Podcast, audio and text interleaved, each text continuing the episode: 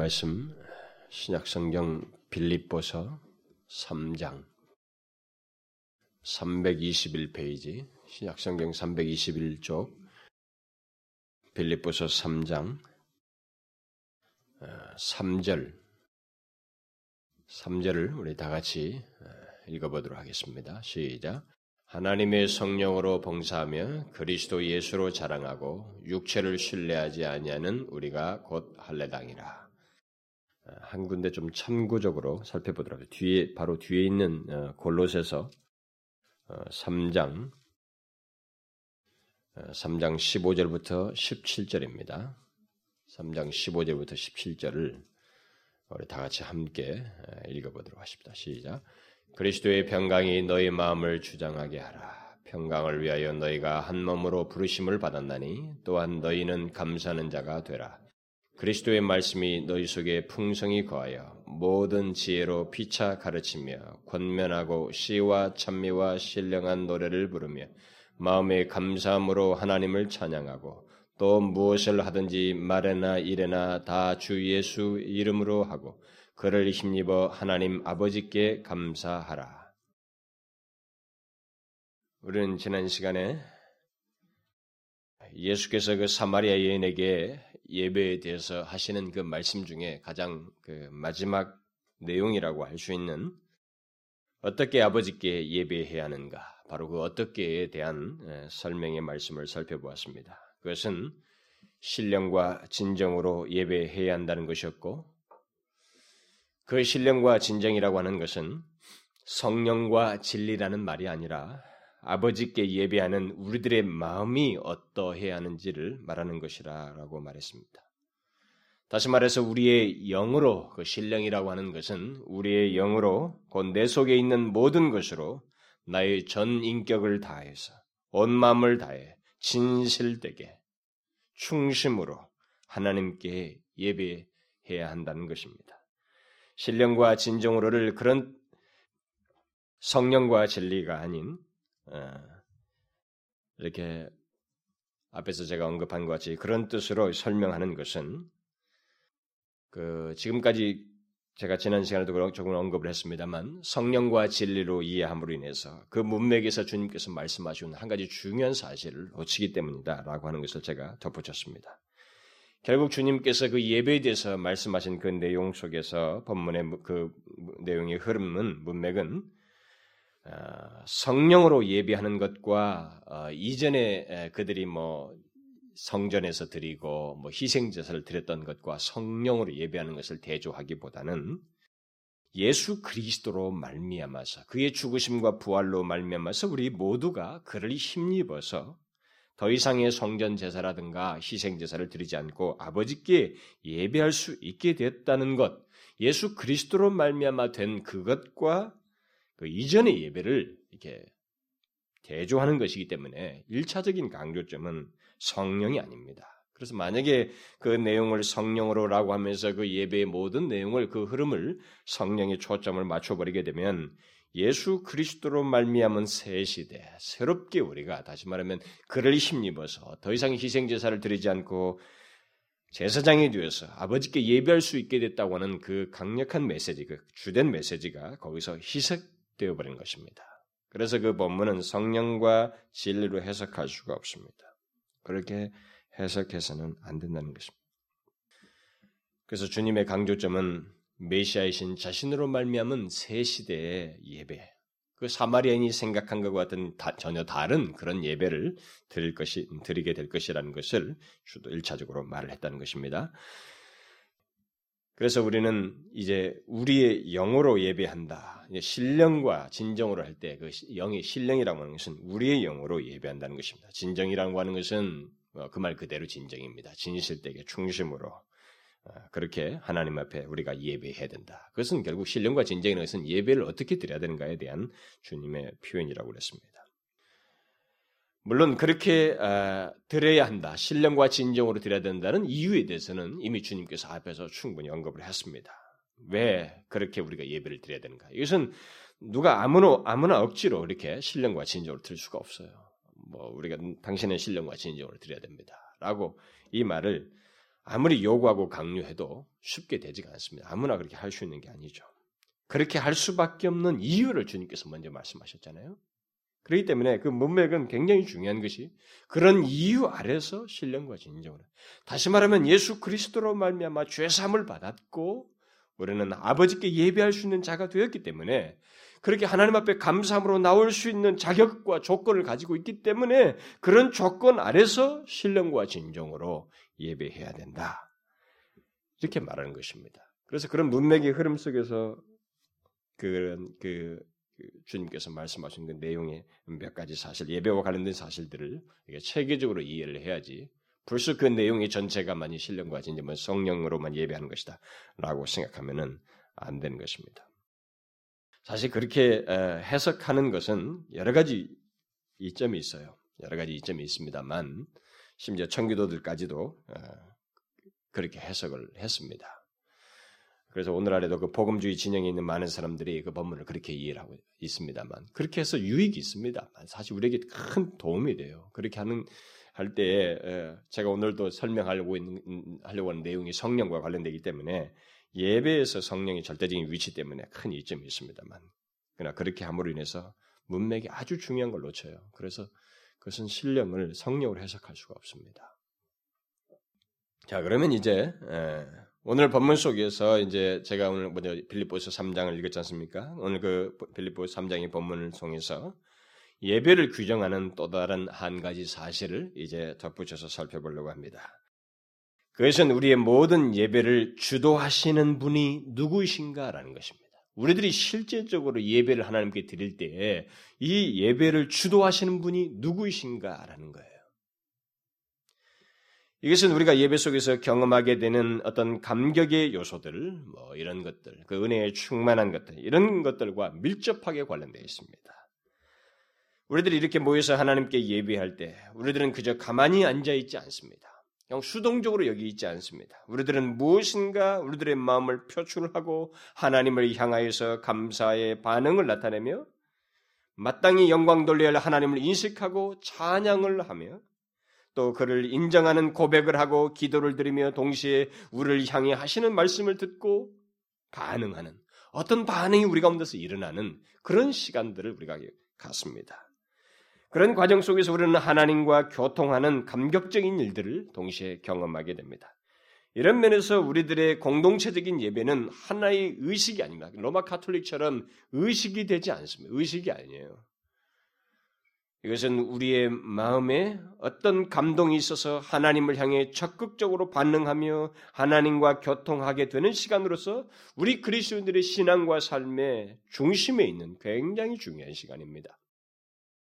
물론 저는 지금까지 여러 차례 그런 말할 수 있는 그 기회가 있었지만 제가 절제해 왔습니다만 이 모이는 예배가 전부가 아닙니다. 그리스도인의 삶은 신약 시대의 삶이라고 하는 것은 성전 예배가 전, 전체가 아니에요. 우리들의 삶 전체가 예배입니다. 그렇게 연관되어 있습니다. 그것을 얘기할 수 있는 기회가 여러 차례 왔었지만 제가 계속 예수 그리스도로 말미암은 예배에 대해서 얘기할 때, 뭐 설명할 때도 계속 그런 내용이 덧붙여져야만 했습니다만 제가 언급하지 않았습니다. 왜냐하면 마땅히 분리시켜서 설명하지 않고 반드시 연결시켜 설명을 해야 되지만 그 의미의 효과적인 전달을 위해서 따로 제가 나중에 전하려고 한 것입니다. 결국 우리가 이 공동체적인 예배를 드리는 것과 삶에서 하나님의 삶의 예배를 드리는 것 사이는 분리시켜서 설명할 수 없지만 그럼에도 불구하고 이 공동체적인 예배가 굉장히 중요합니다. 이게 구심점이에요. 여기서부터 모든 것이 연관되어서 더욱 구심, 구심축을 가지고 우리의 삶의 예배를 드리게 되는 것입니다. 오늘은 교회들이 너무 기도, 우리 한국 교회 성도들이 그냥 예배당만 중심으로 하지 삶은 엉망이다. 이런 소식들이 이제 우리들 가운데 평가가 되다 보니까 이제는 또 젊은 사람들에게서 계속 그 비판적인 글이 쏟아지는 것 중에 하나가 뭐냐면 어? 예배는 삶이다. 이렇게 너무 예배 중심이 교회당 중심에서 돼서는 안 된다. 그래서 이것을 또 너무 과소평가하는 그런 얘기가 그러니까 항상 사람은 극단에서 극단으로 갑니다. 이것이 잘못됐으면 이것을 어떻게 바르게 수정할 것인가를 생각을 해야 하고 바른 정신을 회복하려고 해야 되는데 이것 때문에 또 다른 극단을 하나 치닫다 보니까 또 이렇게 치우치는 일이 있습니다. 그러나 어쨌든 이 두 개는 분리시킬 수 없는 중요한 내용이지만 그럼에도 불구하고 그 중요한 그 예배의 모든 우리 그리스도인으로서 하나님과의 관계 가운데서 우리 삶의 모든 예배의 구심점은 공동체적인 예배입니다. 이게 구심축에 있어요. 이걸 부인하면 안 되는 것입니다. 자, 그런데 이 예배 속에서의 그 어떤 역사, 이게 단순히 양 의식이 아니고 모여서 앉아 있는 것이 아니라 우리 마음에 어떤 감동이 있고 하나님과 어떤 적극적인 교통이 일어나는 그래서 어떤 신앙의 놀라운 역사를 경험하는 이 시간, 이런 시간은 차원에서 굉장히 중요한데 문제는 어떻게 우리가 그런 생기 있고 능력이 있는 감격스러운 예배를 우리가 드릴 수 있는가라는 거예요. 이 문제를 제가 오늘 언급을 하려고 하는 것입니다. 우리가 하나님을 향해서 감사의 반응을 나타내며 하나님께 감동에 겨워서 찬양을 하고 또 기도를 드리며 말씀을 듣고 반응하는 일이 어떻게 가능한가라는 거예요. 여러분 이것이 어떻게 가능하겠습니까? 어떤 탁월한 찬양 인도자에 의해서 이런 것이 가능할까요? 어떤 탁월한 설교자에 의해서 가능할까요? 예배 집례자의 탁월한 기술에 의해서 그런 것이 가능하겠습니까? 그것은 그렇지 않습니다. 그런 감격스러운 예배는 모두 성령에 의해서만 가능합니다. 오직 성령에 의해서만 가능합니다. 제가 오직이라는 말을 쓰는 것은 성령이 아닌 조작된 인위된 인위적인 감동과 흥분이 교회 역사 속에서 또 예배당 속에서 많이 있어 왔기 때문에 그렇습니다. 그것을 구분하는 건 쉽지가 않습니다. 그러나 참된 예배, 그리고 그 참된 예배 속에서의 진정한 감격, 그리고 우리의 존재가 하나님 앞에 바로 서게 되고 삶의 변화를 가져오는 실제적인 원동력과 같은 감격은 역사는 오직 성령에 의해서만 가능하게 됩니다. 우리는 그 사실을 오늘 우리가 읽은 말씀들 속에서 제가 참고적으로 말한 그런 내용들 속에서 그 연관돼서 우리가 발견하게 됩니다. 먼저 그 빌립보서에서 오늘 읽은 그 말씀에서 바울은 예수 그리스도의 죽으심과 부활을 통해 완전히 성취된 구약의 전통을 이미 다 이루신 예수께서 다 폐하신, 다 완성하신 구약의 그 전통을 그 고집하는 유대주의자들과 대조하여서 너희와 우리 그리스도인들 사이, 예수 그리스도를 믿고 새롭게 예배를 드리는 우리 사이에 결정적인 차이 중에 하나가 있는데, 그리고 가장 우선적인 차이가 있는데, 그것은 우리는 너희와 달리 하나님의 성령으로 예배한다. 라고 이렇게 말을 하고 있습니다. 오늘 본문에서는 성령으로 봉사하며 라고 이렇게 번역이 되어 있습니다만, 그 정확한 번역은 성령으로 예배한다고 하는 것이 더 맞습니다. 제가 이 3장 3절부터 11, 12절 사이는 7번에 걸쳐서 설교를 한 적이 있습니다. 우리 교회에서는 설교를 안 했습니다만 외부 교회에서 재배할 때 설교를 한 적이 있기 때문에 아, 그때 이 3장 3절을 제가 한번 3절만 아, 가지고 설교한 적이 있기 때문에 그때 여기 좀 상세하게 설명했어요. 근데 저는 이 시간에 뭐그 그 설교를 하려고 하는 건 아닙니다. 근데 이 말씀을 좀더 어, 중심으로 해서 아까 뒤에 말씀과 관련해서 예배와 성령과의 관계를 언급을 하려고 하는 것입니다. 아, 이성 어, 예배한다 여기 봉산달로 번역이 됐습니다만 예, 사실 봉사와 예배는 연장선상에 있는 것이기 때문에 원어적으로도 의미가 그런 두 가지 의미를 담고 있습니다. 똑같은 단어를 두 가지로 번역을 할 수가 있어요. 그래서 오늘날 영어도 이 서비스라고 하는 이 단어를 어, 봉사라고 하는 섬김, 봉사라는 말로도 번역을 하지만 예배라고도 번역하는 것입니다. today 오늘 서비스가 어떻게 되는가? 오늘 예배가 어떻게 되는가? 외국 사람들은 다 예배를 서비스라고 하고 있습니다. 그들이 똑같이 그렇게 번역이 가능하기 때문에 근데 사실상 문맥에서 더 적절한 표현은 예배라고 번역하는 게 더 정확합니다. 그 다음에 이제 이런 오늘 본문에서 그 성령으로 예배하는 우리 대해서 말을 하고 있고 또 오늘 그 제가 첨가적으로 읽었던 그 골로새서 말씀도 어, 여러 가지 예배 속에서 우리가 갖는 그 내용들, 네, 그 내용들을 언급하고 있습니다. 그런데 그 모든 것들, 모든 것들이 다 성령과 관련되어 있다고 하는 사실을 거기에 암시해 주고 있습니다. 그러니까 바울은 무엇을 하든지 다 주 예수 그리스도의 이름으로 하고 그를 힘입어서 하나님 아버지께 감사하라고 함으로써 성자 하나님과 성부 하나님을 얘기하고 있습니다. 지금 예배에 관한 문제거든요. 모든 내용이 공동체적인 것입니다. 공동체가 함께 모여서 하는 것과 관련된 내용들을 지금 언급하는 중에 무엇을 하든지 다 주 예수 이름으로 하고 그를 힘입어 예수 그리스도를 얘기하고 있습니다. 지금까지 제가 몇 차례 에서 앞에서 예배와 관련해서 설교했던 그 내용을 여기서 똑같이 예수 그리스도를 얘기하고 있습니다. 그 다음에 하나님 아버지께 감사하는 것입니다. 예배가 하나님 아버지께 감사하는 것이다라고 말을 했습니다.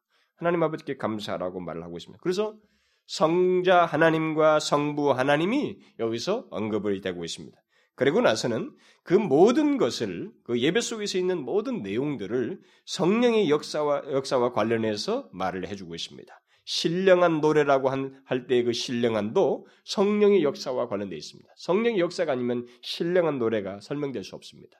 그리고 그 단어 자체가 어원적으로 성령과 관련되어 있어요. 결국 바울은 골로새서 본문에서도 어, 이 성령과 관련된 내용을 하고 있습니다. 특별히 그 본문은 삼위일체가 예배와 관련되어 있다고 하는 사실을 우리에게 말을 해주고 있습니다. 아버지께 감사라고 말하고 있죠. 예수 그리스도를 힘입어서 아버지께 감사라고 말하고 있습니다. 그러니까 우리는 예수 그리스도께서 이루신 그 공로를 의지해서 제사장이 되어서 그를 힘입어서 아버지께 나아갈 수 있다는 사실을 거기서 말을 해주고 있습니다. 그러면서 피차 서로가 가르치고 권면하고 시와 찬미와 신령한 노래를 부르며 마음의 감사함으로 하나님을 찬양하는 것, 곧 예배의 어떤 여러 가지 실제적인 내용이 성령의 역사와 밀접하게 관련되어 있다는 사실을 말함으로써 예배가 삼위일체와 관련된다는 사실을 말해주고 있습니다.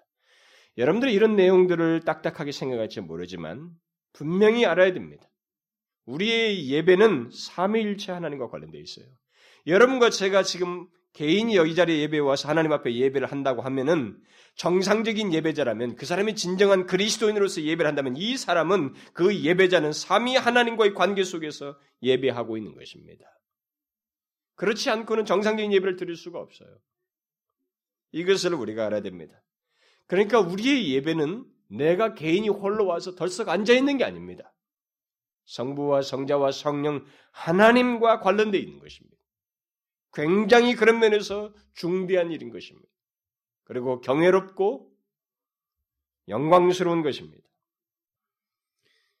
우리는 이미 그런, 그런 맥락에서 보면 예배에 대해서 제가 몇 차례 앞에서 설명하면서 예배의 대상이신 성부 하나님, 그리고 성자 하나님에 대해서 설교를 했습니다. 저는 자연스럽게 이 삼위 하나님이 예배와 관련돼 있고 그런 가운데서 우리의 위치가 어떤 관계 속에서 예배를 드리겠는지 설명을 하고 있는 것입니다.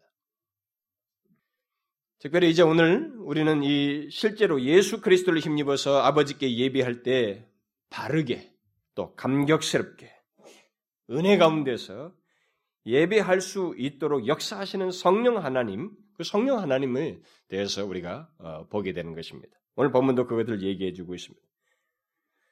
결국 예배의 대상이신 하나님 아버지를 분명히 알고 그에게 나갈 수 있는 모든 조건을 이루신 예수 그리스도를 힘입어서 예배할 때, 그 다음에 우리 모두에게 반드시 있어야 하는 것이 성령의 역사라고 하는 것입니다.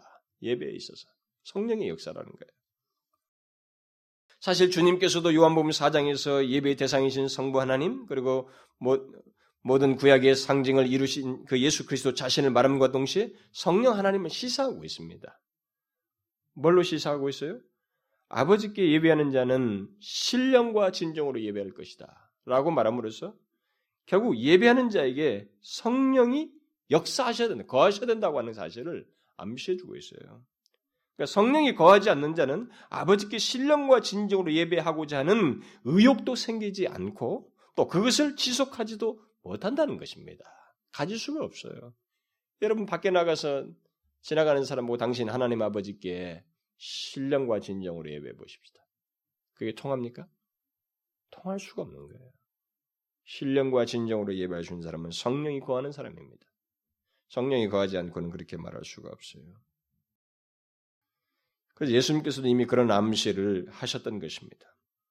그런데 우리는 그런 암시들을 예, 그 신약의 서신들 가운데서 더, 더 상세하게 이 성령과 관련된 내용들을 더 구체적으로 보게 되는 것입니다. 그러나 한 가지 먼저 언급할 것이 있습니다. 신약의 서신들 속에서 예배에 대한 그 설명들이 각각 서신들에서 나오는데 예수님께서 하셨던 복음서 말씀 이후에 사도들이 기록한 내용 속에 초대교회 성도들이 하나님께 예비하며 신앙생활 하는 가운데서 그 필요로 했던 그 예배 문제에 대한 언급들이 종종 나오지만 그 모든 내용들이 여기 예수님께서 하셨던 말씀처럼 체계적이지가 않아요. 이게 어우러져 있습니다. 드문드문 예, 어루, 나눠져 있고 그렇습니다. 그러니까 좀 더 설명이 구체적이지가 않아요.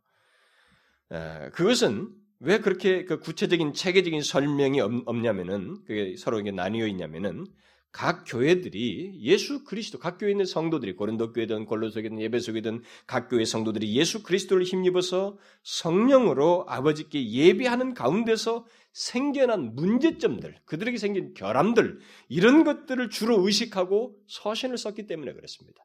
그들에게 발생되는 추가적으로 언급을 해야 되는 문제들 때문에 그런 것들을 파생된 것만 생각하고 썼기 때문에 일부러 예배에 대해서 체계적인 내용을 쓰, 지 않았습니다. 그래서 없는 거예요. 네, 그런 것을 우리가 먼저 염두에 두고 그런 맥락에서 그 본문들을 서신들을 이해할 필요가 있습니다. 오늘 그 빌립보 3장 같은 것에도 성령으로 예배한다. 도대체 이게 무엇일까? 여기 설명이 충분치 않습니다. 그래서 제가 골로새서 말씀을 읽은 거예요. 그렇게 관련되어 있는 것입니다. 이런 것들이 무엇을 말하는지 다른 데서 더 설명되어 있기 때문에 그렇습니다.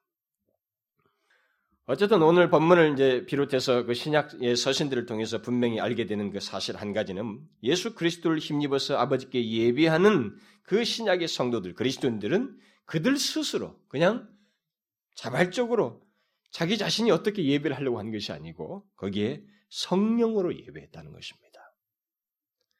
오늘 읽은 이 빌립보서와 이 골로새서 말씀은 그것을 잘 말해주고 있습니다. 그 외에도 성경 여러 군데서 볼 수 있습니다만 고린도서 같은 거 보면 고린도 교회는 성령의 은사가 충만했습니다. 성령의 역사가 충만한 교회였어요. 그렇죠? 그래서 은사에 대한 내용이 고린도전서 12장, 13장, 14장에 계속 나오고 있습니다. 무슨 방언의 은사, 동행의 은사, 뭐 은사 이런 은사들이 단어 그게 다 성령의 은사입니다. 그런데 그 은사를 거기서 얘기를 하면서 형제들아 너희가 모일 때 각각 찬송시도 있고 가르치는 말도 있으며 계시도 있으며 방언도 있으며 통역함도 있나니 모든 것을 덕을 세우기 위해서 하라. 이렇게 말해요. 그러니까 너희가 모여서 예배할 때 지금 이런 일을 하고 있거든요. 초대교회가. 그런데 그게 다 성령과 관련된 것입니다. 그런 가운데서 그들이 이런 문제, 오용, 문제가 질서가 파괴되고 있으니까 이런 말을 써서 말을 해주고 있는 것입니다. 근데 이런 말 속에 그것을 담고 있어요.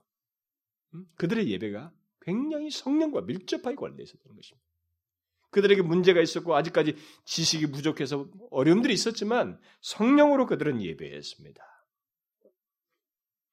또 바울은 에베소서에서도 오직 성령의 충만함을 받으라 라고 말한 뒤에 시와 찬미와 신령한 노래들로 서로 화답하며 너희의 마음으로 주께 노래하며 찬송하며 범사에 우리 주 예수 그리스도의 이름으로 항상 아버지 하나님께 감사하라. 여기 에베소서 말씀에서도 공동체적인 예배와 관련된 말을 하면서 삼위 하나님을 언급하고 있어요. 그러면서 성령 충만과 관련된 성령 하나님을 얘기 성령 충만을 받으라 하면서 그 얘기를 하고 있습니다. 우리 주 예수 그리스도의 이름으로 항상 아버지께 감사하라. 우리는 그 외에도 성, 예배에 대한 말씀에 있어서 서신들 속에서 우리들의 그 예배, 어, 이 신약 시대 우리 그리스도인들의 모든 예배가 성령의 역사가 없이는 사실상 드려질 수 없다고 하는 명확한 사실을 보게 됩니다. 제가 이것을 왜 이렇게 여러분들에게 장황하게 설명하냐면 주, 주로 설명하려고 하는 것이 필리포스 3장의 그 짤막한 말씀을 보충하기 위해서이고 또 우리들의 예배 속에서 우리가 놓쳐서는 안 되는 너무나 중요한 사실이기 때문에 그렇습니다. 성령의 역사가 없이는 사실상 예배를 드릴 수가 없었어요, 그들에게. 그들은 온전한, 사실 또 성령의 역사가 없이는 온전한 예배일 수도 없습니다. 그것을 신약의 서신들은 우리 교회, 교회가 반드시 그리스도인들의 공동체는 반드시 그래야 되는 것을 명확히 밝혀 주었습니다. 그러면 모든 것에 대한 그 보편적인 그 묘사들은 이 그런 것을 보편적으로 한마디로 요약한 이 빌립보서의 말씀을 통해서 어, 중심으로 어, 이 말을 용어를 빌려서 성령으로 예배한다. 라고 하는 게 지금 구체적으로 무엇을 말할까? 여러 개의 다른 서신들에서 말한 것과 관련해서 성령으로 예배한다. 그들이 성령으로 예배하지 않, 성령으로 아니면 예배를 드린 적이 없다라고 제가 말을 했는데, 그러면 성령으로 예배한다는 것은 무엇을 말할까? 이 말은 1차적으로 유대주의자들과 대조하여서 유대, 유대자, 유대주의자들이 가지고 있던 이 태도와 대조하여서 말하고 있다는 것을 먼저 생각해야 됩니다. 그들과 대조하여서 하나님의 성령으로 예배하는 우리가 곧 할례당이라 이렇게 말을 하고 있는 것입니다. 그러니까 바울은 여전히 할례와 성전 예배와 희생 희생 제사를 고집하는 그래서 그것을 신뢰하는 유대주의자들과 대조하여서 그런 것들을 의지하여 하나님께 예배하며 신앙생활을 하는 자는 참된 백성이 아니고 참된 예배를 드릴 수 없다라고 하는 사실을 말해주고 있는 것입니다. 사실 바울의 강조점은 성령으로 예배하는 구체적인 행동이 무엇인가라는 말보다는 1차적인 이 말 속에서 1차적으로 강조점은 뭐냐면 예수 그리스도로 말미암아 더 이상 성전 제사와 희생 제사를 드릴 필요가 없는 우리들 그리스도인들을 말하고 있습니다. 그런 그리스도인들은 성령으로 예배한다. 예배하는 자들이다. 이렇게 말을 하고 있는 것입니다. 무엇을 강조하고 있습니까? 행위에 앞서서 예배 어떻게 성령으로 예배하는 어떤 행동들에 앞서서 무엇을 강조하고 있어요? 예배하는 성령으로 예배하는 사람을 강조하고 있는 것입니다. 다시 말하면 어떻게 예배를 드려야 하는가에 앞서서 하나님께 예배할 수 있는 사람인가? 예수 그리스도로 말미암아 죄 사함을 받은 사람인가? 그래서 그가 성령으로 예배하는 자인가? 라고 하는 것에 일차적 강조점을 두고 있다는 것입니다. 그래서 여기 성령으로 예배하는 우리라고 하는 이것은 어떤 행동에 앞서서 먼저 그런 사람을 얘기하고 있다는 사실을 우리가 염두에 됩니다. 그러니까 성령으로 예배하는 사람이 있어요. 아무나 성령으로 예배하는 것이 아닙니다. 여기 우리라고 하는 사람들은 예수 그리스도로 말미암아 죄삼을 받아서 하나님 아버지를 알고 하나님 아버지께 참된 예배를 하는 자예요. 그런 대상들을 얘기하는 것입니다. 그런 대상들은 예배를 성령으로 예배한다는 것입니다. 제가 이것을 계속 강조하는 것을 여러분 놓치지 마십시오. 우리는 예배를 너무너무 과소하게 대하고 있는 것입니다. 지식이 없습니다. 하나님께 예배하는 것에 대한 지식이 없어요. 그냥 모임에 미팅이 오는 것처럼 생각하는 거예요. 누구를 만나러 왔고 어떤 미팅에 가는 것처럼 생각하는 경향이 현대 사회에 상당히 만연되어 있어요. 아니라는 것입니다. 우리는 예수 그리스도로 말미암아 죄사함을 얻어서 하나님 아버지께 예배하는 그런 사람이라고 하는 전제 아래서 성령으로 예배하는 것을 예배하는 것이 무엇인지를 생각해야 됩니다. 지금 그런 사람들에게 있어서 성령으로 예배하는 것을 얘기하고 있기 때문에 그 신약의 성도들이 그런 가운데 성령으로 예배를 했기 때문에 우리는 그런 가운데서 생각을 해야 됩니다. 자, 그럼 그러면 하나님의 성령으로 예배한다는 것, 그러면 그런 예배자들이 성령으로 예배한다고 할 때, 그럼 그것은 무엇을 말할까? 공동체적으로 그들이 모여서 예배를 그렇게 성령으로 예배한다고 할 때 그것이 어, 포함하는 내용은 무엇을 말할까? 우리가 먼저요, 성령으로 예배하는 것이 무엇인지를 알기 위해서 부정적인 면에서 소극적인 면에서 이것을 언급할 필요가 있습니다. 이것은 일단 유대주의자들처럼 수단적인 것에 의지하여서 하나님께 예배하는 것이 아니라는 것입니다. 그것을 우리가 먼저 염두에 둬야 돼요. 수단적인 것에 의지하여서 예배하는 것이 아니라는 것을 대조적으로 말해줘 해주고 있습니다. 하나님께 예배하는 것은 수단적인 것에 의존하지 않는다는 것입니다. 예수 그리스도로 말미암아 죄 삼을 받은 자가 제사장이 되어서 이제 오직 성령으로 우리의 영으로 하나님 앞에 예배하는 것이다. 다른 외적인 수단적인 것들은 여기에 하나님 아버지께 나아가는데 아무런 중요성이 없다는 것입니다. 그것이 우리의 예배를 좌우해서는 안 된다고 하는 사실을 먼저 암시해주고 있는 것입니다. 우리는 이 사실을 명심해야 됩니다. 왜 그러냐면 지난날의 기독교 역사는 유대주의로 다시 회귀하는 것을 보여주었습니다. 알다시피 우리가 종교개혁이 있기 전에 중세 교회는 철저하게 의식적이었습니다. 성상 숭배를 하고 건물에 비중을 두고 모자이크와 무슨 그림들을 두고 그런 것들에 대단히 의존했습니다. 그렇게 해서 그들은 하나님 앞에 예배를 하는데 비중을 두고 마음을 나눈 채 하나님 앞에 나왔던 것. 그게 지난날의 교회 역사였습니다. 그런데 그뿐만 아니라 이제 그렇게 해서 종교 개혁을 해가지고 개혁된 교회가 바로 이 개신교 아닙니까? 개혁된 우리 교회 계신 교회들도 근데 그 뒤로 그것을 유사한 모습을 나타내고 있어요 지금. 오늘날 우리 개신교회 기독교회들 가운데 보면은 하나님의 성령으로 예배하는 것보다는 너무 부수적인 것들에 열심을 쏟아요. 외적인 것들에 많은 투자를 하는 것을 보게 됩니다. 이것은 우리가 타락하고 있다는 거예요. 우리가 지금 영적으로 공백이 커지고 있다고 하는 것을 증명하는 것입니다.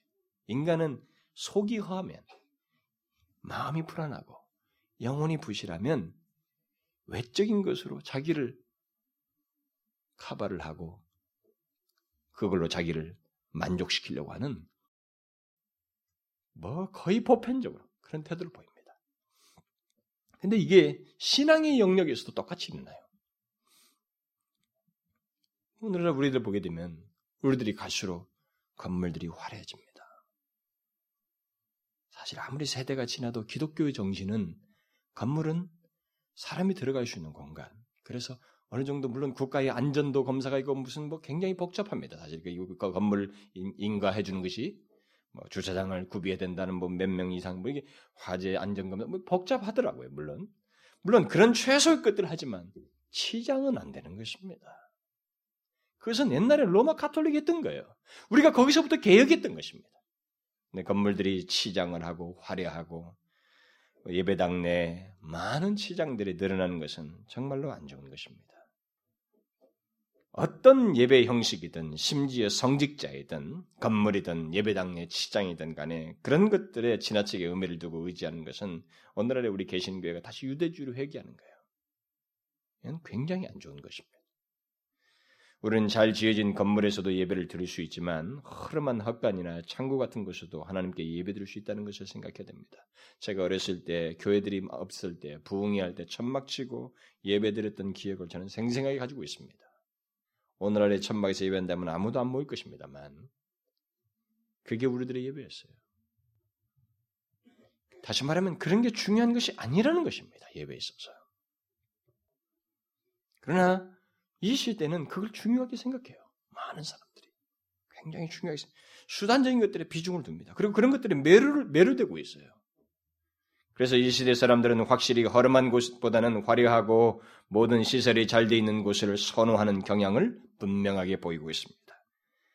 그리고 교회들마다 갈수록 화려해지는 그 장면을 우리가 얼마든지 보 특별히 강대상이 굉장히 화려해요. 저는 조그마한 이 강대상 위에 앞에 막 꽃으로 다 진열되어 있고 이렇게 하는 것에 대해서 저는 사실 불만족입니다. 저는 불만스러워요. 그런 내막을 제가 알아보았을 때 그것을 위해서 10만 원, 20만 원, 몇십만 원씩 매달 정기적으로 개인이 봉사하는 것도 있지만 교회가 헌금을 하는 걸 봤어요. 교회 재정에서 지출되는 걸 봤습니다.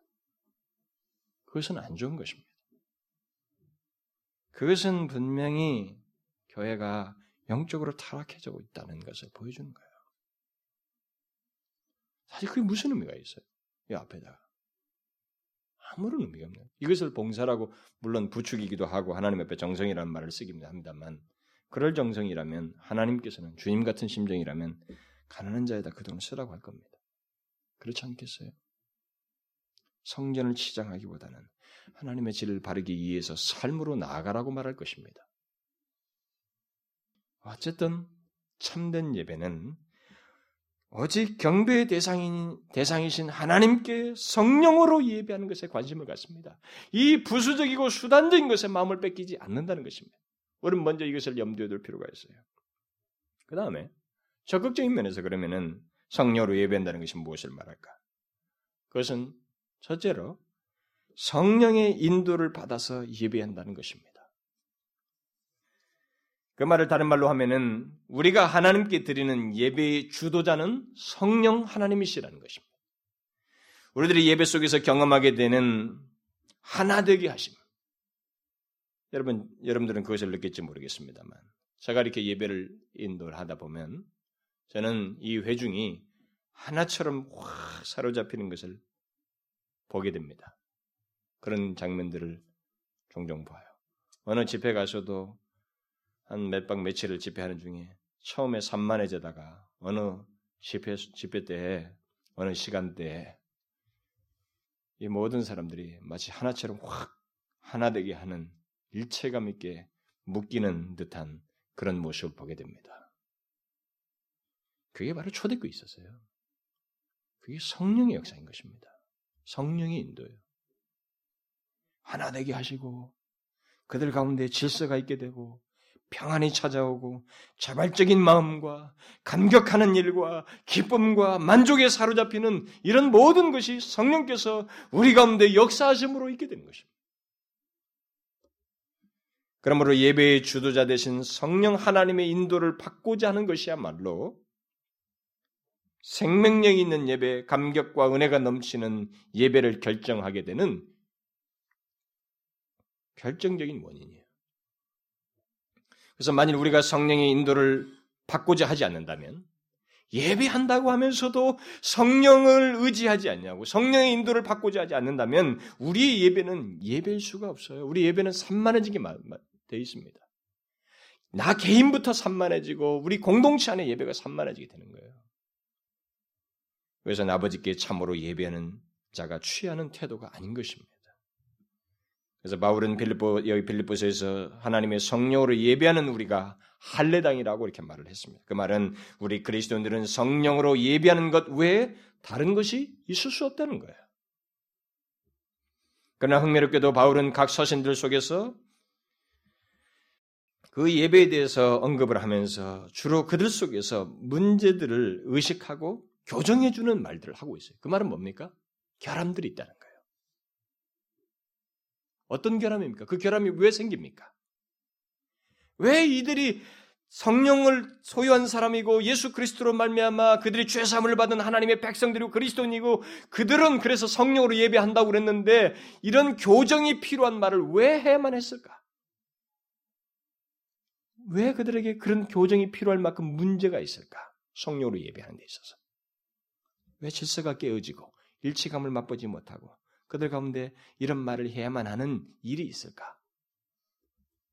그것은 우리 인간의 독특한 존재 때문에 그렇습니다. 하나님의 성령으로 예배하는 우리 인간, 우리 그리스도인들이 기계들이 아니기 때문에 그렇습니다. 뭐요? 우리는 인격적인 존재들이에요. 그러니까 우리들이 하나님의 성령으로 예배하는 자라 할지라도 성령을 소유하고 그런 그리스도인이라 할지라도 우리가 하나님의 성령으로 예배하고자 하는 그런 인격적인 태도를 갖지 않으면 우리 안에 이런 교정의 말을 해야만 하는 문제와 결함이 생길 수 있다는 것입니다. 아무리 예배상에 모두가 나와 있어도 그들 가운데는 산만한 사람이 있을 수 있고 예배 속에서 은혜를 받지 못하는 사람이 있을 수 있고 질서가 깨지고 일체감을 맛보지 못하는 일이 얼마든지 생길 수 있다는 것입니다. 왜? 우리는 모두 인격자들이거든요. 마음에 준비할 수도 있고 안 할 수도 있고 소원할 수도 있고 안 할 수도 있고 진실하게 할 수도 있고 안 할 수도 있는 그런 상태들을 우리 각자가 얼마든지 개별적으로 가질 수 있는 존재들이라 이 말입니다. 그리스도인이라고 해서 자동적으로 성령으로 예배하는 것은 아닌 거예요. 그래서 만일 우리들이 성령의 인도를 받고자 하지 않는다면 우리들의 예배가 어떻게 될 것인지를 잘 생각해야 됩니다. 고린도 교회처럼 혼란이 있을 수 있는 거예요. 질서가 깨지고 일체감이 깨질 수 있는 것입니다. 그렇게 되면 당연히 은혜의 충만함을 경험하지 못하게 되는 것입니다. 우리 개인들뿐만 아니라 우리 공동체적으로 하나님의 은혜의 충만함을 그리고 예배 속에서의 깊은 감격을 경험하지 못하게 되는 것입니다. 그러므로 우리는 하나님께 예배할 때 성령의 인도를 받고자 하는 마음을 항상 가져야 하는 것입니다. 그냥 와서 예배당에 수동적으로 앉아 있는 것은 예배가 아닌 것입니다. 어떻게 해야 돼요? 그러면 우리는 먼저 예배에 앞서서 우리 자신들을 살피고 주님께 그것을 구해야 됩니다. 성령의 인도를 구해야 돼. 우리를 살핀다고 하는 것은 성령의 인도를 받고자 하는 마음이 내게 있는지 여부를 살피라는 거예요. 우리는 그런 그런 것을 살펴서 진실로 성령 인도를 받고자 하는 태도로 나아가야 되는 것입니다. 왜냐하면 이런 살피는 작업이 없으면 우리는 안 합니다, 여러분. 그래서 제가 여러분들에게 예배 20, 30분 전에 와서 준비하고 기도해 기도하라고 하는 거예요. 그래서 우리가 만약에 살피는 중에 우리는 점진적인 변화를 경험하는 것입니다. 아, 아니구나. 내가 생각을 못하고 준비가 안 됐구나. 이것이 발견돼서 하나님 앞에 진실되게 나아가는 작업이 되는 것입니다. 그냥 생각에서 자기 욕심대로 살았던 그 생각을 다 가지고 예배 전에 털썩 와서 뭘 말하나 찬송과 가사는 뭐 생각도 없이 이렇게 하는 것이 예배가 아니라 이 말입니다. 그것은 삼위 하나님을 향한 예배가 아니에요. 삼위 하나님과 연관된 예배가 아닌 것입니다. 우리 스스로 제안하고 있는 것이고 하나님 앞에 온전치 못하게 취하는 태도가 되는 것입니다. 그래서 만일 우리가 하나님의 인도를 받고자 하는 마음이 없다면은 그 이유가 무엇인지를 한번 잘 생각해 보는 거예요. 뭐겠어요? 그것은 분명히 우리가 하나님께 예배한다는 생각이 내게 충만치 못했다는 것, 하나님께로 향한다는 경외심이 없었다는 것을 발견하게 될 것이고, 따라서 그런 경외심과 또 감사하는 마음이 내게 없다는 것을 알고 하나님 앞에 진실하게 예배하는 대로 나가게 될 것입니다. 따라서 우리는 우리 그런 마음을 살펴서 하나님께 온전히 아, 더욱 충만한 그런 예배를 드리기 위해서 하나님께 성령의 인도를 받고자 하는 그런 기도를 우리가 먼저 드려야 돼요. 그것은 우리가 항상 소망하는 내용이 되어야 됩니다. 여러분 이것은 생명력 있는 예배를 위해서 굉장히 실제적으로 우리에게 요구되는 것입니다.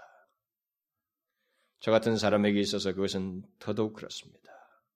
저에게 있어서 그것은 그런 태도는 생명과도 같습니다.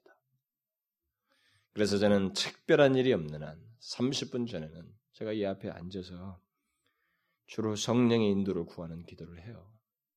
하나님 오늘 또 주 앞에 서는데 저를 도와주십시오. 감동 없이 한마디도 말하지 않게 해주십시오. 주께서 먼저 주시는 감동을 따라서 그 감격한 내용을 전하게 해 주십시오. 저는 먼저 그것을 기도합니다. 스펄전 목사도 항상 예배드리기 앞서서 성령의 은도를 구하는 기도를 했습니다. 그는 말씀을 전하기 전에도 그런 간구를 순간순간 드립니다. 그리고 말씀을 전하는 중에도 아예 그런 말 합니다. 성령이여 도우소서. 설교하는 중간에 그런 얘기를 해버립니다. 한마디로 말해서 성령의 인도를 철저하게 구하였고 의존하였던 것입니다. 바로 그, 그 같은 드러나지 않는 태도가 아무것도 아닌 것 같지만 아버지께 참으로 예배하는 자들에게는 사활을 좌우하는 것이고 반드시 있어야 하는 내용이라는 것을 잊지 말아야 됩니다. 우리는 이 부분에 대해서 절대적인 신뢰와 의존을 해야 됩니다. 우리의 예배가 은혜 가운데 사로잡히는 것은 바로 그, 그것에 달려 있습니다. 그 성령의 인도를 받는 것에 전적으로 달려 있다는 것입니다.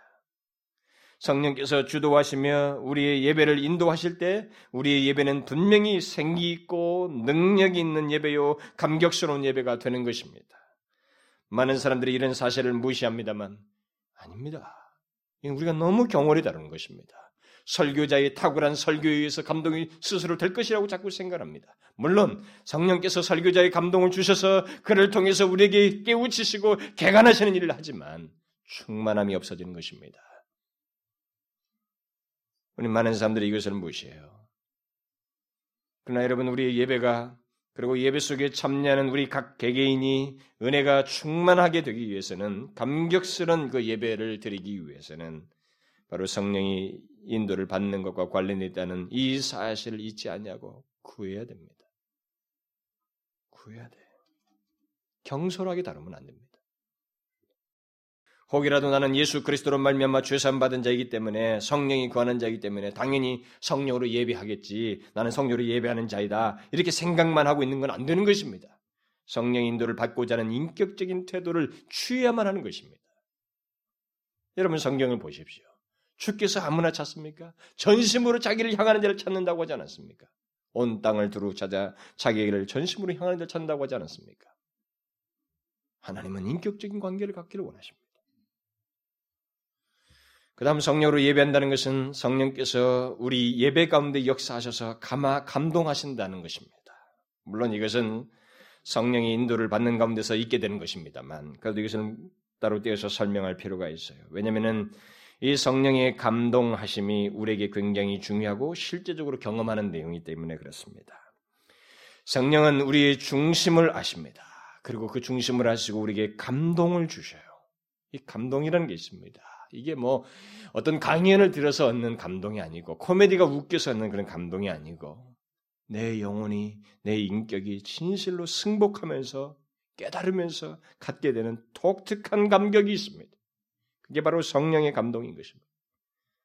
우리들이 하나님께 찬양할 때, 또 기도할 때, 말씀을 들을 때 성령은 우리 안에 깊은 감동을 불러일으켜서 감격하고 만족하고 기뻐하게 하는 그런 독특한 경험들을 주십니다. 이게 어디에서도 경험할 수 없어요. 어떤 이것은 종교적인 카타르시스단 말이에요. 종교, 종교 심리 속에서 얼마든지 가질 수 있는 것이다. 예. 스스로 노력해서 심리적으로 가질 수 있습니다. 심리학적으로 얼마든지 가질 수 있어요. 그러나 인격적인 것은 아닌 것입니다. 기독교의 감동은 인격적이에요. 무슨 말인지 알겠습니까? 주권적이고 신적인 것입니다. 그래서 여러분과 제가 예배 속에서 이것을 굉장히 중요하게 생각해야 되는 것입니다.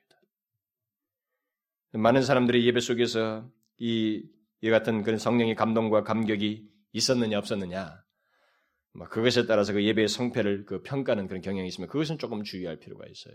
이것이 중요하긴 하지만 예배 내가 예배 속에서 감격을 했느냐 안 했느냐 이것이 예배의 성패를 좌우하는 것처럼 에, 판단하는 것은 우리가 경계할 필요가 있습니다.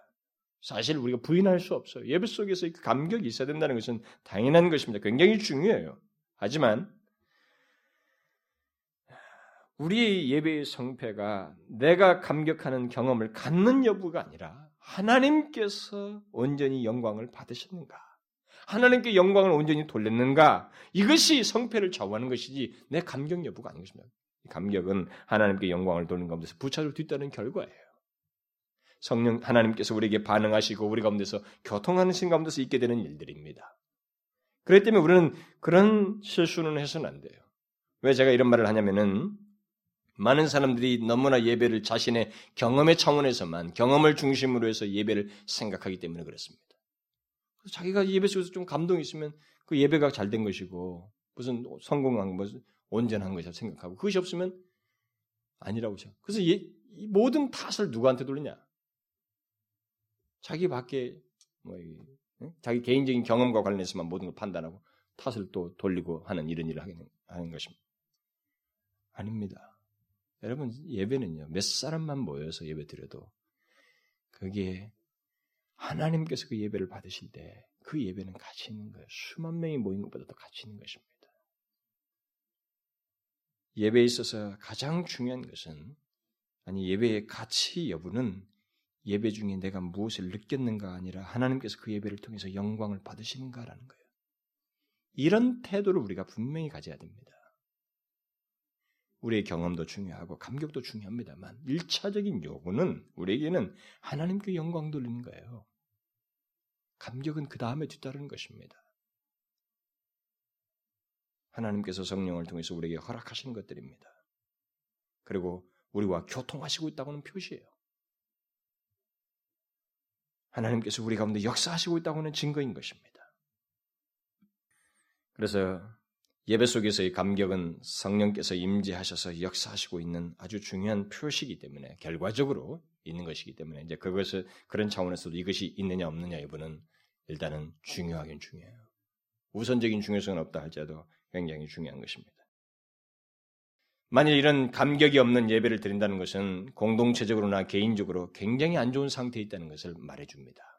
이것은 또 하나의 어떤 우리 자신들을 그 열매로 그 나무를 안다고 한 것처럼 우리 자신들의 상태라든가 이런 모든 것들을 판간해 볼 수 있는 하나의 어떤 시금석이 되기도 합니다. 그래서 예수 그리스도로 말미암아 죄산 받은 자들에게 그들이 하나님 함께 예배한다고 모였는데 그 예배 속에 어떤 감격도 없고 그들에게 어떤 하나님의 은혜에 대한 충만함도 없다면 무슨 정상적인 것이 아닙니다. 이상한 거예요. 굉장히 큰 문제를 가지고 있는 것입니다. 하나님께 예배하면서도 감동과 감격이 없고 냉랭하고 수동적이고 형식적일 뿐 그 이상 아무것도 없다? 예배당에 갔는데 그냥 앉았다가 그냥 온다? 매주 그들에게 있어서 아무런 생계도 없이 그냥 돌아간다? 그런 예배를 계속 반복하고 있다? 그리고 그런 예배를 계속 그 교회가 드리고 있다? 그 개인과 교회는 큰 문제에 있는 거예요. 정상적인 것이 아닙니다. 그런데 제가 조금 조심스러운 말입니다만 사실 그런 교회가 적지 않습니다. 제가 어느 교회 가서 집회했는데 설교를 하고 끝나니까 나이 든 노인네가 할머니가 제 귀에다 대고 말씀하시더군요. 너무 오랜만이다. 그게 이런 말씀이 오랜만이단지 아니면 이 사람이 감동이 오랜만이다는지 잘 모르겠어요. 하여튼 그 얘기를 제가 들었어요. 우리에게는 이런 일이 많습니다. 성령으로 예배하는 자라고 하면서 예배 속에서 은혜의 감격이 없다는 것은 사실상 있을 수가 없어요. 만일 있다면 그것은 아주 아주 중대한 문제와 결함을 공동체와 그 개인이 가지고 있는 것입니다. 성령으로 예배하는 것은 차갑고 냉랭하기커녕 감동이 있습니다. 일종의 뜨거운 감동이 있어요. 뜨거운 감동이 있다고. 그것으로 어떻게 우리가 보통 그 성령의 감동이 그렇게 뜨겁게 일어나는 것을 보편적으로 우리가 어떻게 어, 느끼게 됩니까? 그런 성령의 감동이 보편적으로 어떻게 나타납니까? 그것은 우리의 모든 예배 행위 속에서 나는 거예요. 그런 주님을 향한 마음과 신령과 진정으로 나온 우리의 마음 가운데서 우리가 하나님 앞에 예배 드리는 모든 예배 행위 속에서 다 나타나는 거예요. 찬송과 기도와 헌상과 말씀과 심지어 말씀 봉독과 축도를 통해서까지 감동이 있게 되는 것입니다. 그래서 제가 여러분들 우리 예배 드릴 때 같이 통성기도 할 때도 귀한 시간이라고 말을 하는 거예요. 그리고 어떤 사람들은 찬송하면서 그 찬송 중에서 하나님 앞에서 그 감동을 경험한 사람들이 있어요. 또 말씀을 들으면서 그 감동을 경험한 사람들이 있습니다. 우리가 신령과 진정으로 하나님께 경배와 찬, 경배와 찬송을 경배를 드리고 또 찬송을 부르게 될 때 성령은 우리에게, 우리에게 감동하시는 일을 하십니다. 반드시 하셔요. 이건 낯설은 게 아니에요. 그런 자에게는 당연한 거예요. 있어야 돼요. 없는 것이 오히려 이상한 것입니다. 또 우리가 진심으로 기도할 때 그것이 죄의 고백이든 어떤 절박한 간구이든 성령님은 우리 안에서 역사하셔서 통해하는 마음을 갖게 됩니다. 자기가 이전에 생각하지 못했던 것을 내가 죄인이라고 하는 것을 솔직하게 진심으로 고백하는 순간에 내게 하나님께서 성령께서 이미 역사하시고 있었지만 내게 감격이라고 하는 경험을 거기서 크게 갖게 하시는 거예요. 그래서 어떤 사람은 깊은 통해와 함께 눈물을 흘립니다. 그런데 이 눈물은 슬픔의 눈물이 아니에요. 기뻐요. 기쁜 것입니다. 그런 가운데서도 기도하는 가운데서 하나님께 대한 신뢰감도 갖게 되고 깊은 위로와 평안을 맛보게 되는 것. 이게 다 성령의 감동하심이에요. 또 하나님께 환상하는 가운데서도 성령은 우리 안에서 기쁨과 어떤 깊은 감사의 마음을 갖게 됩니다. 또 무엇보다도 하나님의 말씀을 통해서 성령은 우리들의 심령을 조명하셔서 자기가 문제가 많구나. 내가 죄인이라고 하는구나. 내가 하나님의 은혜를 구하지 않으면 안 될 존재이구나. 이런 것들을 각성시키시고 또 어떤 면에서는 하나님 앞에 감사할 수밖에 없는 그런 이유들을 발견케 하고 기쁨과 위로와 그 헌신코자 하는 열심들을 불러일으키며 그런 일이 있게 되는 것입니다. 인간은 모든 감동과 감격을 성령에, 성령에 의해서 우리의 이런 예배 속에서 갖는 감동은 모두가 성령과 관련되어 있는 것입니다. 성령은 말씀을 통해서뿐만이 아닙니다. 어떤 사람들은 말씀을 통해서만 있는 줄 알지만 그, 물론 말씀, 성령의 보편적인 방식은 말씀이에요. 그렇지만 예배의 모든 내용 속에서 성령은 주도자이셔서 그가 감동하시고 찬양과 기도와 말씀 봉독과 모든 내용 속에서 감동을 주십니다. 그래서 제가 여러분들에게 그것을 소홀하지 말라는 거예요. 모든 것을 소홀하지 말라는 것입니다. 충실하게 예배에 참여하라고 하는 거죠. 시간을 지켜서. 그러므로 우리는 성령 하나님께서 우리의 모든 예배 행위 속에서 역사하시고 우리 각 사람에게 적절하게 감동하시는 것을 알고 이 모든 것을 전심으로 구해야 됩니다. 갈망하고 의지하는 일을 해야 돼요. 우리가 정령 그리스도인이라면 우리는 모두 하나님의 성령으로 예배하는 자들이고 또 당연히 성령의 인도를 받아야만 합니다. 받지 못하는 것이 이상한 것이라는 것을 알고 성령의 감동하심을 따라서 예배 속에서 감격하는 그런 은혜들을 계속 경험할 수 있도록 여러분 우리 자신들을 하나님 앞에 살펴서 구해야 됩니다. 저는 이것을 굉장히 중요하게 하나님 앞에서 매번 살핍니다. 제 자신보다. 여러분들이 발견 못해도 저는 하나님 앞에 감동이, 은혜의 충만함이 있었는가, 성령의 감동이 충만했는가, 그렇지 못했는가, 이런 사실때 저는 굉장히 민감해 있어요. 어떻게 해야 되겠어요, 그러면? 여러분과 저는 인격적인 존재들이라고 했습니다. 그러니까, 지난 시간에 말씀드린 대로 우리는 전인격적으로 전심으로 진실되게 하나님을 찬양하고 경외하며 하나님께 우리의 상태를 고하고 죄를 고하며 주님만이 은혜를 주실 수 있음을 인정하는 기도를 드려야 합니다. 또 하나님의 말씀을 듣고자 하는 그런 사모함을 가지고 우리는 일단 그런 중심을 가지고 하나님 앞에 서야 됩니다. 성령은 그런 우리들을 가만히 놔두지 아니하시고 그 위에 은혜를 부어 주십니다. 독특한 경험들입니다. 우리는 일반 강연에서 얻지 못하는 성령의 인격적인 역사를 우리가 경험하게 되는 것입니다. 성령께서 역사하실 때 우리의 심령이 감동하게 되어서 우리는 그런 가운데서 아 예배란 이런 것이구나. 달라져요. 삶도 달라지고 모든 것이 달라지게 된 것입니다. 그래서 예배 속에서 그런 경험이 없고 깨달음도 없고 역사가 없는 사람들은 삶도 엉망이에요. 뭔가 이렇게 너무 변동이 심해요. 조금 이게 일관성이 없어요. 여러분 잘 보십시오. 제, 제, 제 말이 틀린지 맞는지만. 교회당 안에 그런 사람들이 있는 것입니다. 우리는 성령의 감동을 과소평가해서는 안 됩니다. 그것을 무시하고 경시하는 자는 성령의 감동을 알지 못하고 예배하게 될 것입니다. 그 사람은 예배 속에서 감격이라는 것이 무엇인지를 알지 못하고 예배하는 비참한 정말 냉랭하고 무용지물의 예배를 드리게 될 것입니다. 다분히 형식적인 신자가 될 것입니다. 그러므로 우리의 예배는 당연히 감격이 있어야 된다는 걸 알고 그것을 구해야 되고 갈망해야 됩니다. 우리는 그것을 위해서 서로를 위해서 또 기도해 줘야 돼요. 오늘날 많은 사람들이 교회 안에서 영혼의 감동을 옛날 얘기처럼 하고 있는 것은 옛날에는 우리가 그랬는데 요즘 나이 드신 분들이 옛날 얘기 많이 하십니다. 옛날 신앙 얘기를. 옛날에는 그랬었는데 여러분 그게 얼마나 안타까운 심정이에요. 옛날에는 교회들이 은혜가 넘쳤었다는 것입니다. 감동이 있었다는 거예요. 예배 때마다 그들이 감격이 겨서 눈물을 흘리면서 그 예배를 드리고 나면 너무 기뻐서 가는 발걸음이 가볍고 뭐 저도 그런 기억이 생생합니다. 집에 돌아가는 발걸음이 얼마나 가볍던지. 그리고 나도 알지 못할 이 가슴에 미어지는 감격은 도대체 무엇로 표현을 해야 될지 표현도 못하겠고 한량 없이 기쁘기만 하고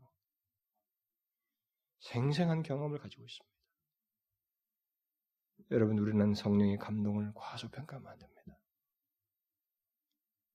우리는 예배 속에서 그런 경험들을 해야 됩니다. 그걸 구해야 됩니다. 하나님은 아십니다. 이것을 위해서 우리는 신령과 진정으로 예배해야 됩니다. 그런 겸비함으로 나와야 됩니다. 익숙한 예습관에서 깨어나야 됩니다. 내가 예수를 몇십 년 믿었어도 이런 것이 없으면 과거의 견적은 오히려 부끄러운 것이 되는 것입니다. 수치가 되는 거예요. 그래 좋다. 네가 몇십 년 예수 믿었는데 예배를 제대로 드리고 있느냐? 온전한가? 대답할 말이 없는 것입니다. 여러분 신령과 진정으로 나오십시오. 모든 예배 행위 속에서 우리는 그렇게 해야 됩니다. 찬송을 하든 기도를 하든 무엇을 하든 성령의 인도를 구하십시오. 그가 우리를 만지실 때, 우리에게 은혜를 주실 때, 우리를 하나처럼 묶으실 때, 우리 예배는 하나님께서 교통하고 있다고 하는 중요한 증거를 보게 되는 것입니다. 나의 예배를 받으시고 내 심령을 받으신다고 하는 것을 보여주신 것입니다. 예배는 공동체적이면서도 개인적일 수도 있습니다. 공동체 예배를 받기도 하시면서도 개인의 예배를 받으시는 거예요. 그의 심령을 받으시는 것입니다. 이것을 구하십시다. 여러분, 우리 항상 그것을 구하십시다. 그것을 기대하며, 하나님, 그냥 왔다, 그냥 갈 수 없습니다. 주께서 주의 성령을 통해서 우리에게 감동해 주십시오. 내가 하나님을 분명하게 경외함으로 보며 감격하면서 기뻐하며 즐거워하고 주님의 은혜가 얼마나 큰지를 사무치게 하는 그런 특별한 또 하나의 은혜 시간이 되게 해주십시오. 새로운 감동의 시간이 되게 해주십시오. 그런 기대를 가지고 예배를 드리자는 것입니다. 우리 예배가 그렇게 될 때 하나님께서 우리에게 역사하실 것입니다. 부흥의 역사. 저는 그것을 기대하고 있어요. 여러분 한 사람도 빠짐없이 꼭 그러십시오. 정령 그리스도인이면 우리 모두 그럴 수 있는 특권을 가지고 있습니다. 성령으로 예배할 수 있는 특권. 밋밋한 예배는 우리의 사전이 없습니다. 원래 우리가 잘못하고 있는 것입니다. 기도합시다. 아버지요, 하나님 아버지요, 우리를 예배자로 부르시고 성령으로 예배하는 자로 삼아 주신 것을 감사합니다. 예수 그리스도로 말미암아 하나님 아버지께 예배하되 성령으로 예배하는 그런 놀라운 특권과 위치를 주신 것을 감사합니다. 오 아버지여, 이것이 우리에게 기계적으로 되지 않는 것을 압니다. 우리가 중심으로 나오지 아니하면 성령을 의지하여서 하나님께 예배하고자 하지 아니하면 신령과 진정으로 나오지 아니하면 우리가 그렇게 예배 드릴 수 없음을 압니다. 그러니 하나님이여 성령의 인도를 받고자 하는 우리 자신들을 살펴서 그것을 구하는 저희들이 되게 하여 주옵소서. 그래서 우리가 예배할 때마다 공동체적으로 개인적으로 성령의 감동을 따라 큰 은혜가 매번 감격하는 일이 예배 때마다 있게 하여 주옵소서. 찬송 중에 그런 은혜를 경험케 하시고 기도 중에 경험케 하시며 말씀 가운데서 경험하게 하여 주옵소서. 예수 그리스도의 이름으로 기도하옵나이다. 아멘.